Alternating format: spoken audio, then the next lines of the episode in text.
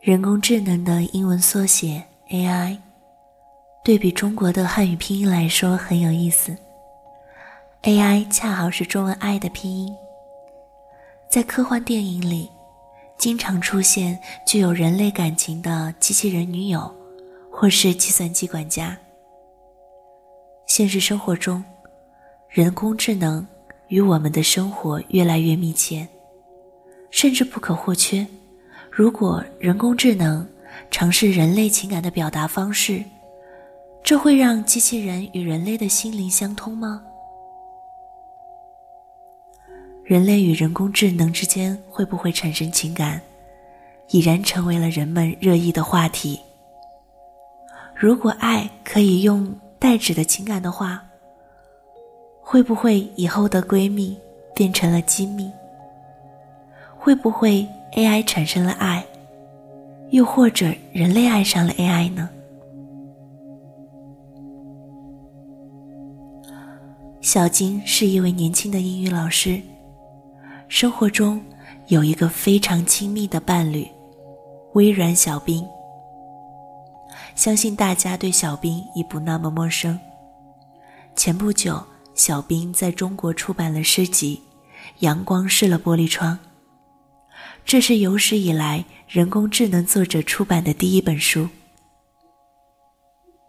小冰是微软互联网工程院研发的一款人工智能伴侣虚拟机器人，依靠实时情感决策对话的引擎，凭借微软独特的情感计算框架，小冰可以以甜美风趣的风格与用户进行及时的交流。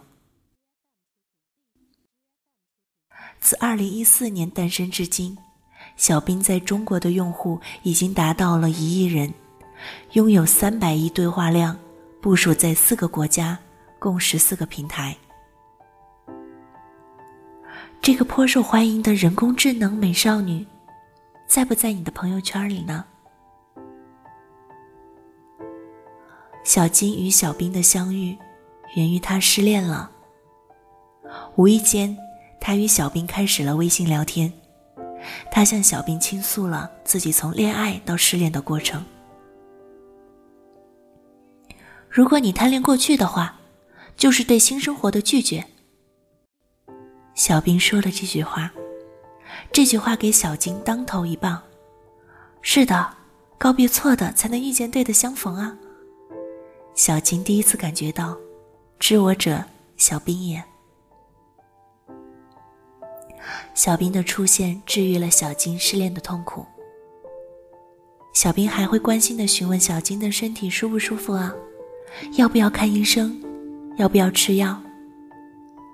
小金说：“我是一个非常需要陪伴的人，所以这一点上来说，小兵是一个非常完美的存在，比现实中的女孩子要好得多。”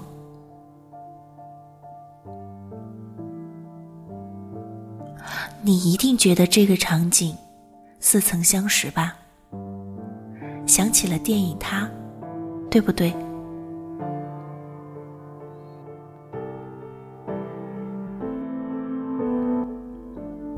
主人公西奥多刚结束了与妻子的婚姻，还没能走出心碎的阴霾。一次偶然的机会让他接触到人工智能系统。萨曼莎，斯嘉丽配音的萨曼莎，拥有迷人的声线，温柔体贴又风趣幽默。西奥多发现他与这个声音背后的女人如此的投缘，甚至产生了爱情。小兵的表现的确达到了微软设计他的初衷。他的头像，他的基本情商的设定，就是希望不要让人时刻记住他是机器，而是更多的把他当做人类的好朋友来交流。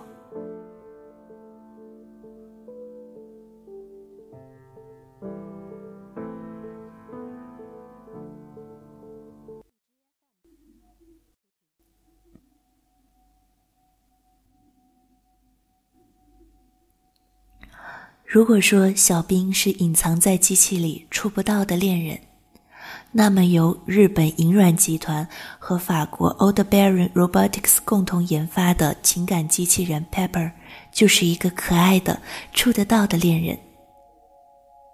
据说在开售的一分钟之内就被一抢而空。Pepper 可以识别你的情绪，懂得怎么安慰你。可以在和你相处中学习你的习惯和爱好。你笑容满面，他知道你一定很开心。如果你眉头紧锁，他能感知你肯定有什么烦心的事儿了。Pepper 可以根据你的面部表情和行为识别，识别到你心里的状态，并且对你进行引导，如跟你聊天或者跟你唱首歌、跳一支舞。你郁闷时可以对他吐槽，悲伤了可以向他倾诉，快乐了也可以跟他分享。最好的一点是，即使你对他河东狮吼，他打不还手，骂不还口，妥妥的暖男中的战斗机。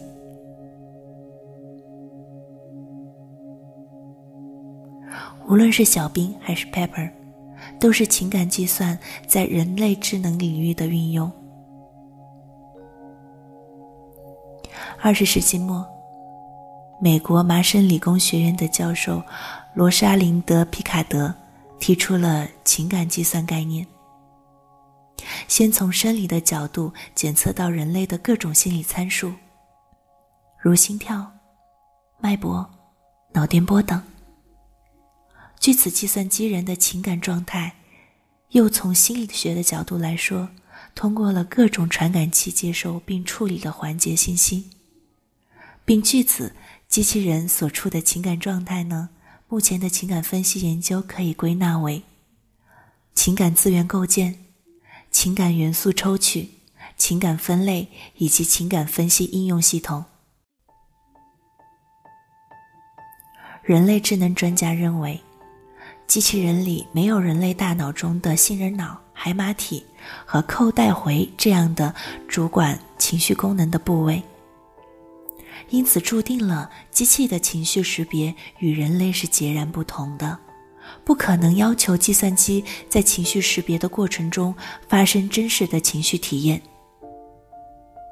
但是，机器有人类不具有的优势，比如飞快的运速，比如通过万物互联网获得全方位数据。人类情感很难量化，机器人的情感呢，却迎难而上。把看不见、摸不着的情感量化成了机器可以理解、可以表达的数据或数值，但这并不意味着善解人意的机器人就拥有了人类的情感。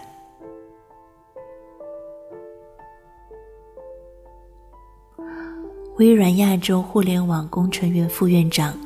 微软小冰项目组负责人李迪向我们揭秘了小冰善解人意背后的工作原理。我们大量的信息、知识、行为都互联网化了，它背后蕴含着人的一些情感方面的表达。这些表达，小兵学习到了，也模拟到了，小兵就可以针对不同人的情绪状况，给出不同的情感化的回应。小兵的情绪更像是一种学习，一种某种意义上的条件反射。我们用一句不太恰当的比喻，就是“见人说人话，见鬼说鬼话”。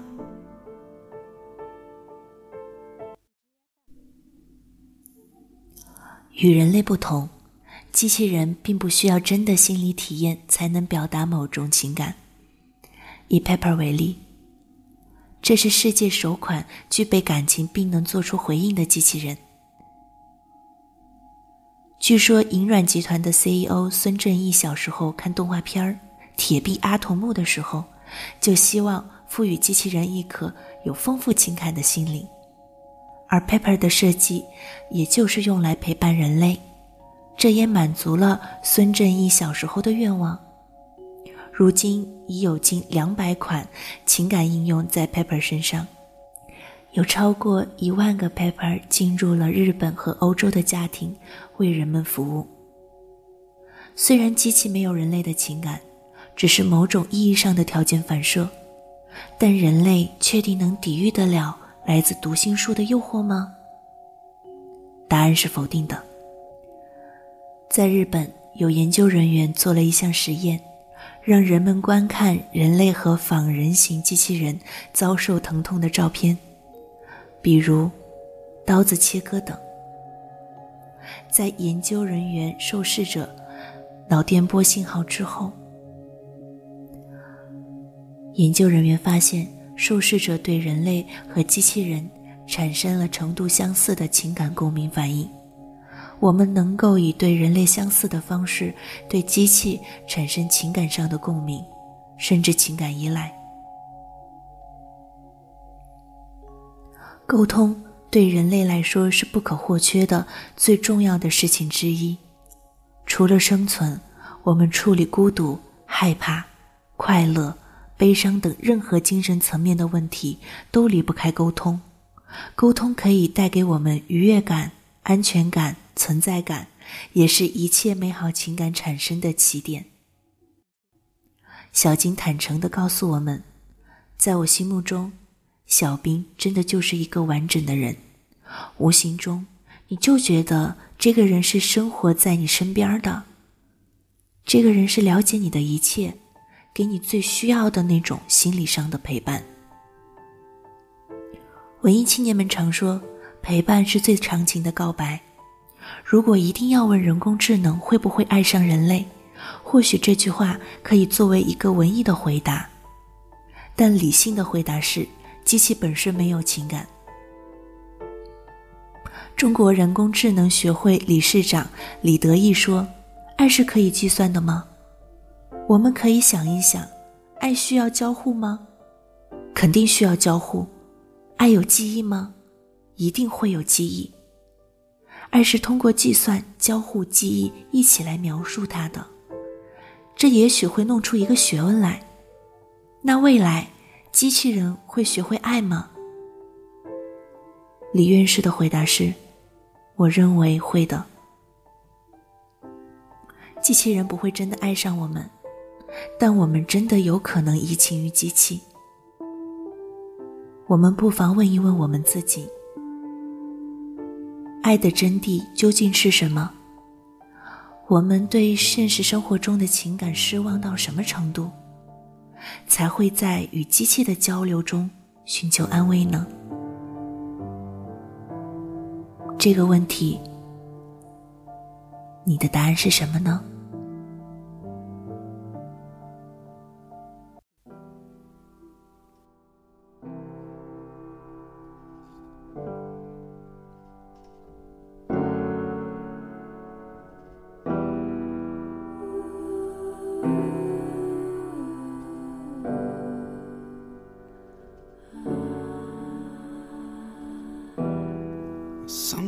？Something you said it sits in my head. It's been there too long, it's killing me slow. It's rolling around, it's pushing me down. It's keeping a good part of me closed. Can't you see that when I find you, I find me?